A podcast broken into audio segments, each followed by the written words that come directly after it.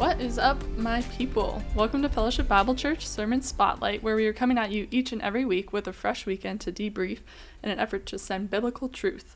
And what better way to do that than by the power of conversation? I'm Abby Lindenberg, and uh, to my right we have Alicia Battaglia. Hi, Alicia. Hi, happy Valentine's Day. Happy Valentine's Day. Thanks yes. here. Thank you. And um, I have I have to put in a little plug because we've got some news. Yeah.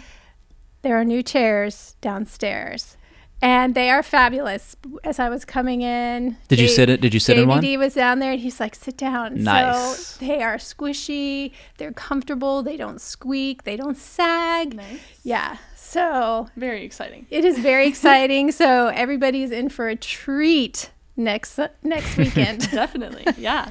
Um, and to my left, you've already heard him. He's a little bit of everywhere in youth, uh, normally in the seat, but this past weekend in the pulpit, Caleb Pearson.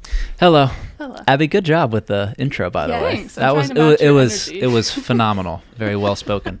Uh, yeah, the chairs are dope. Uh, I'm very excited for that. And they're it's, pretty. It's like the like, one. They're really they're Vogue. Yeah. Yeah. They yeah. look good. Yeah. It's Yeah. gonna bring us to a new level. Yes. Sure. um, well, I feel like I need to start out with like a little disclaimer in case Okay. anyone uh, was unsure about the credibility of your statement that people our age have a fear of doorbells. Are you gonna back me up on yeah, that? I am. oh yeah. I, I am um, also struggle with the fear of doorbells. I Yes. can't say that all of us our age have that fear, but uh, I mean, let more than Alicia. one How do us your kids act? You you live out in the boonies. Nobody rings your doorbell. mm, It, it Rarely goes off? Rarely, it rarely dings, but when it does, I get excited.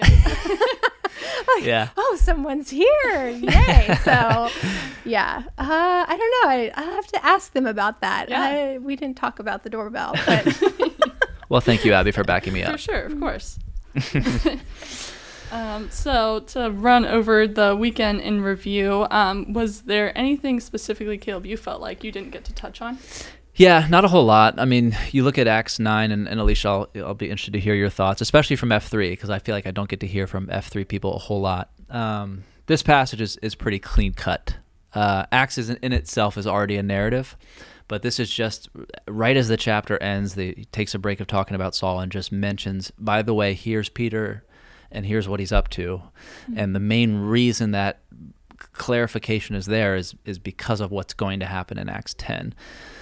Now, I had a choice whether or not to go into Acts 10. I don't like to get ahead when I know we'll be there eventually. And with a couple weeks break of Acts, I didn't want to be like, we're about to immediately learn this, this, this, this, and this, because it'll be a couple weeks before we hear about it. But no, there wasn't a whole lot. If anything, it was like, okay, Lord, this is a clear cut narrative. It's just a recounting of what Peter was up to. How, how do I get 40 minutes out of this? What what can I focus on? And so I, I've tried to focus on those those three things, the three H's. But Yeah, yeah, I mean, that did that was- come across well, or what? It did. It was very good because it was, I mean, we went from talking about Saul and then we jumped back to Peter, which we hadn't seen since chapter 8 when he was in Samaria and and he and John went down to pray to give the Holy Spirit and then he gave that address uh, to the magician, um, that sharp rebuke and then then we get into Saul and then now we're back to Paul. I mean Peter, sorry. yeah, yeah. um, but yeah, so it's uh, the narrative aspect of it is really good, and some some things that stood out to me, and and just thinking about this passage and the the miracles in and of themselves are amazing and wonderful, but um, I was asking myself the why like why did this happen? And i appreciated how you uh, took us back to the mark story when Jesus raised uh, Jairus' daughter from the dead, and um, just how Peter he was a witness to that, and of course he's learning from the the one, the one, and um, so here he's been given this opportunity to emulate his Savior in that way, and. Um, and one thing that was interesting about that passage is when Jesus charged the people not to say anything. And then this passage was different. And it's um, in verse 35, after he, uh, after Peter heals Aeneas, um, it says, and all the residents of Lydda and Sharon saw him and they turned to the Lord. So that I don't know what that number is. It's insane. but it's, but it's a significant Yeah. number. Yeah. And then when we go down and look and see, um, after Tabitha was raised from the dead, um, it's uh, this is verse forty-two. 42, yeah. yeah um, m- m- so let me. I'll just read it. And it became known throughout all Joppa, and many believed in the Lord. And so, Mm-hmm. what was that number? Well, it was going to be a lot. Many is a lot. So, we see here that you know, Jesus is growing his church. Peter, the last time when we saw him in uh, chapter two, three thousand got saved. Here, all of the people in Lydda, many in Joppa.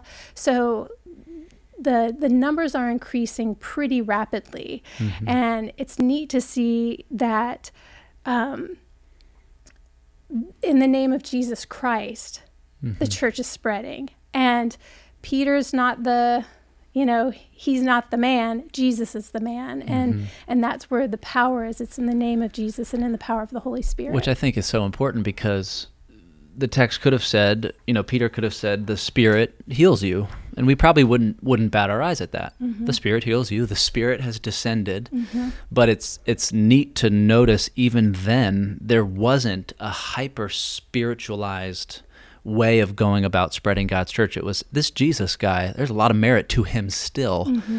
And I, I love, if anything, Abby, per your question, like it, it could have been fun to devote more time to Mark 5. I wanted to cover our passage, but to go back to that and see, man, Peter got to see it actually happen. So Yeah. when he comes across a dead person later, there, there's probably a sense of, okay, well, I know Jesus grabbed her hand, Right. and I and I know Jesus c- told her to arise. Like there's Yeah. Mm-hmm. there's that relationship there, and that's comforting for me because, and I mentioned this at the end. You know, we're we're not in a time period where we can bring people back from the dead like that, but we can speak life into somebody who's experiencing death. And it's not this, oh my goodness, I need to summon the spirit and then all of a sudden I'll know what to do. Mm-hmm. Yeah. there's a there's a subtlety to the Trinity here, and it's the Spirit is working in unison with Jesus, and there's a theology of understanding where Jesus is right now, mm-hmm. because yes, His Spirit is with us, and that's how He's working down here, absolutely, but God is working up there too. Uh, Right. On the right hand of Father God is Jesus, and and even prayer demonstrates that, where the Holy Spirit intercedes on our behalf when we pray, mm-hmm. and then Jesus intercedes on our behalf to when God hears the And so there's this involvement of everyone, and I just appreciated the similarity of these two two encounters because it it paints that picture even more vividly. Yeah, and and another thing that's interesting in that moment when um, he he gave her his hand and raised her up. So there he's he's just touched a dead body, you know, which Yeah. is ceremonially unclean. Like, and and so there's a little bit of we're going to get into to Simon um, the, in the next chapter too, but it touches the tanner. You know, he's he is touching dead animal skins Oh, yeah. you know so the, Yeah. these walls are starting to break down of the ceremonially unclean and so just that tender moment of him um, giving her his hand and her being raised up. And um, that just it shows this picture of that resurrection power and that thinking about that that led me to uh, 1 corinthians chapter 15 starting in verse 42 so it is with the resurrection of the dead. What is sown is perishable, what is raised is imperishable. It is sown in dishonor, it is raised in glory. It is sown in weakness, it is raised in power. It is sown a, nat- in a natural body, it is raised a spiritual body. If there is a natural body, there is also a spiritual body. Thus it is written The first man, Adam, became a living be- being, and the last Adam became a life giving spirit. And here we see that happening. It's this visual picture of, of life in Christ and that resurrection um, life that we've been given. And there's there's definitely a purpose in both of these situations here because Aeneas, he's essentially in a very similar s- situation because he's paral- he's paralyzed, and in that time, um, he has like no means to provide for himself. So he's begging. He is um, he's completely dependent on other people, and in that time, it's basically you know you're as good as dead, really. Yeah. and and here he's been given this once again resurrection power. And so Mm-hmm. I think that when Luke is writing this, um, it's it's by all intention to show um, th- this picture of life in Christ, which Mm-hmm. is so beautiful. Yeah. It's Yeah. really beautiful. It seems to be, I mean, they don't necessarily tell us the timing either. It's now as Peter was traveling, now in Joppa, but it seems like it's spreading fast too. right. oh yeah. I mean, you, you mentioned it's like from here to Middletown esque, but like we have cars, so here to Middletown's like five minutes. Mhm. But for them, that would have been pretty far to travel quickly. Yeah. Mhm.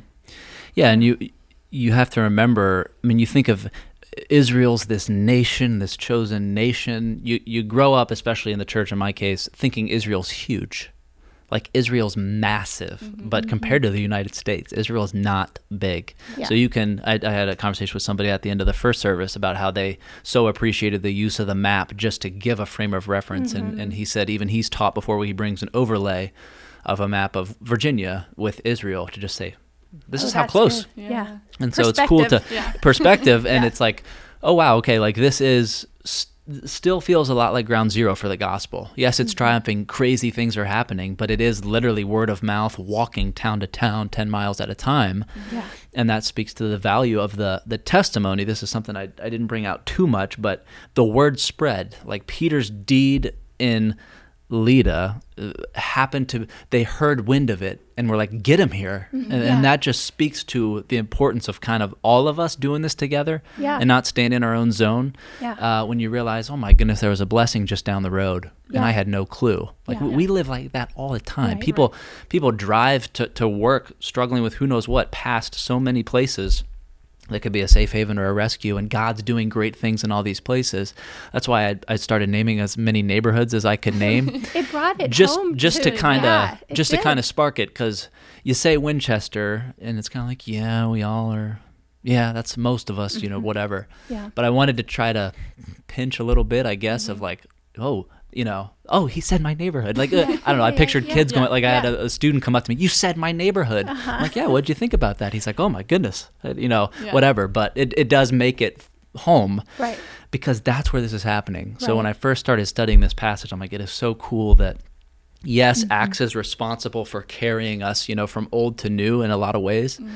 and one of those is the the places in which God is working and just Mm-hmm. how important we are as the saints, we are as the temple now, Mm-hmm. and that yeah, these are not wonderful, elegant encounters. They're happening in homes, Yeah. but not to the degree they were with Jesus, where it was short, it was Right. intimate, it was not yet, not yet, not yet. Mm-hmm. Now the church is unleashed, and everybody's getting to know about it, and it started in in somebody's house, and I just think that's that's really incredible. Yeah. to think through. And that kind of takes us then to your points that you ended up with um, living in a trading port for the gospel, treating unmet needs um, as godly opportunities, and pointing people to Christ. Mhm. Um, and also, I mean, those your H's that you had too of um, working in homes, working in hearts, and then working through Him.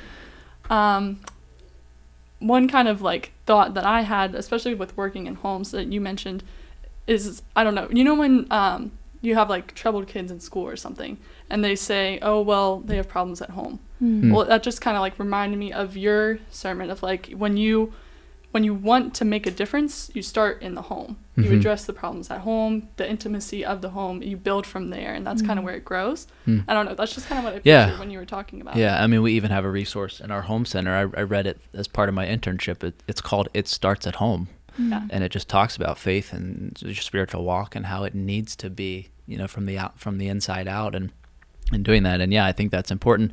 The passage brings it out in that way. The it's it's hearts in the home and it's ultimately in Christ but the passage describes where this is happening and then it clarifies how it's happening and so I just I, I, was fascinated by that idea of oh this is happening inside the house of a paralyzed guy Yeah. nobody even likes going in there anymore It's been Right. eight years Right. they could point to where he lives no way they're walking in going hey pal you know how's it hanging Yeah. Yeah. they're like that's where he is Yeah. and that's where God works. And Right. then there's something about seeing somebody risen that is otherwise supposed to be down that brings you face to face with who God is. All those people got to see him it's been eight years. He's been like that for eight years, and now he's walking. And Yeah. and our moment of salvation, how is it not like that? Yeah. When Yeah. we real Jesus died for me, and he conquered that death. He Yeah. is he is living, and and yeah, it was it was cool to do that. The thing about the uh, trading port as the gospel, it's cool to think about these towns and how busy they were, Mm-hmm. and that helps us understand. It, it had to have been a lot of people, and it was kind of. Of course it was. Word was spreading. It was that Disney montage through the town. Like Mm-hmm. everyone's, did you hear? Did you see? Because it's so busy what is happening there.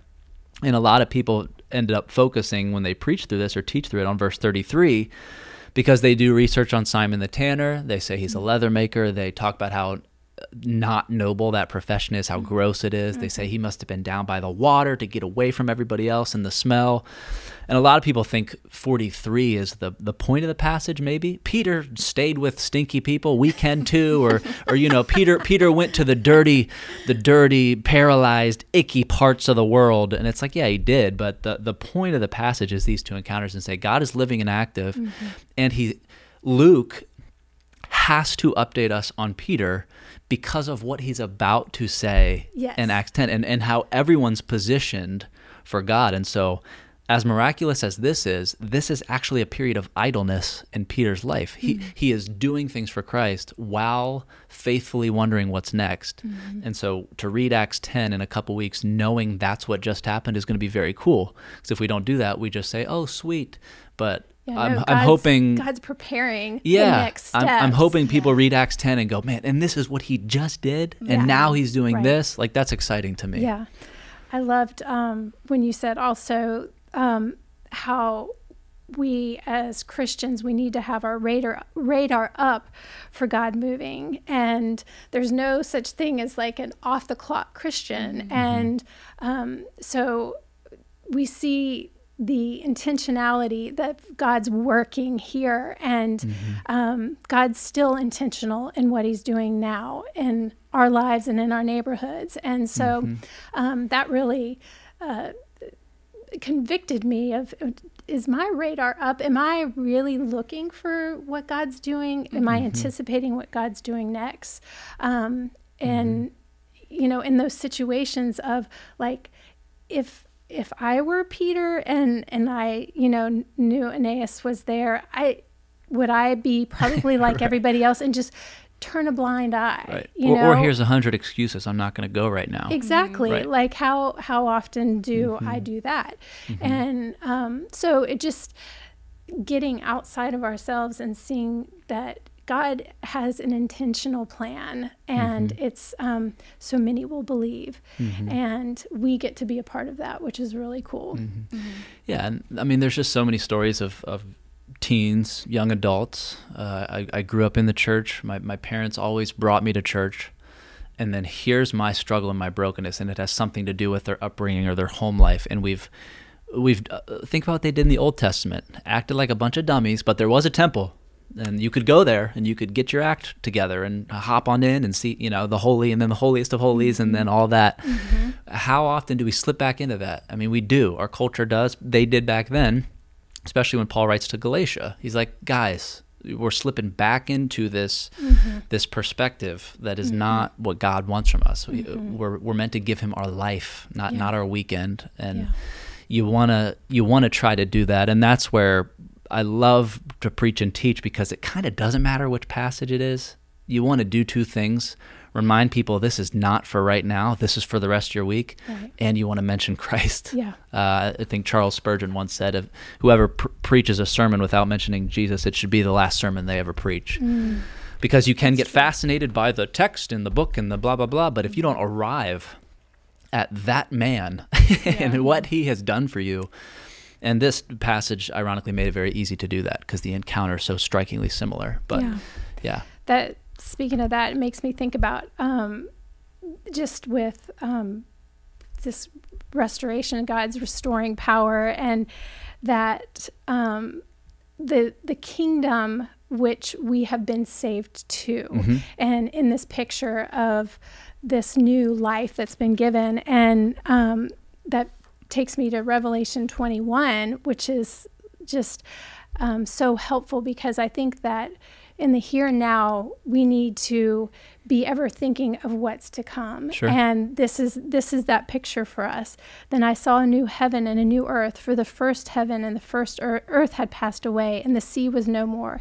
And I saw the holy city, New Jerusalem, coming down out of heaven from God, prepared as a bride, adorned for her husband. And I heard a loud voice from the throne saying, Behold, the dwelling place of God is with man. He will dwell with them, and they will be his people, and God himself will be with them as their God. He will wipe away every tear from their eyes, and death shall be no more. Neither shall there be mourning, nor crying, nor pain any more, for the former things have passed away. And he who is seated on the throne said, Behold, I am, ma- I am making all things new. And he said, Write this down, for these words are trustworthy and true. And he said to me, It is done. I am the Alpha and the Omega, the beginning and the end. To the thirsty I will give from the spring of water of life without payment.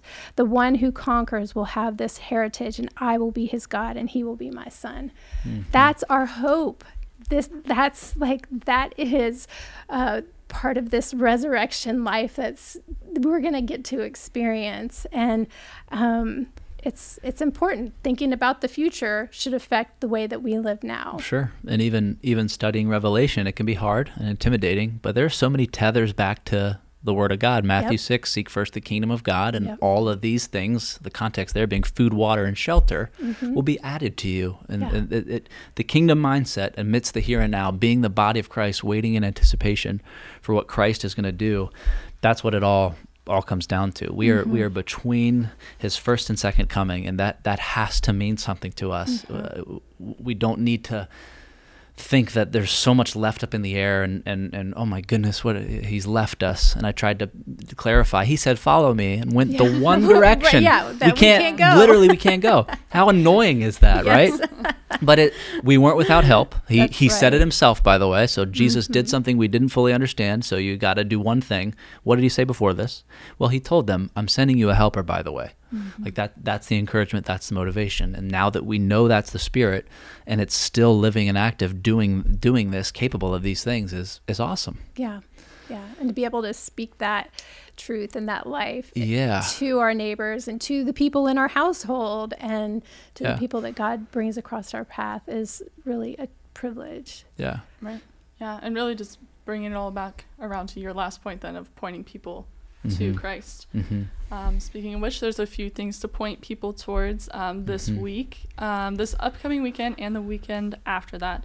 We are calling it a special corporate gathering. And to clarify, what that means is still going to be church, still going to have worship, still the same times, but the service itself just might look a little bit different because we're going to be focusing specifically on our building bridges idea here. Um, Mm. So look out for that this weekend and the second weekend of that the 26th we also have a few things going on the neighborhood prayer walks um, there's going to be a potluck and there's also the baptism service. So the fact of the matter everybody is that sermons are not meant to take an hour but rather transform a lifetime. Until next week much love and god bless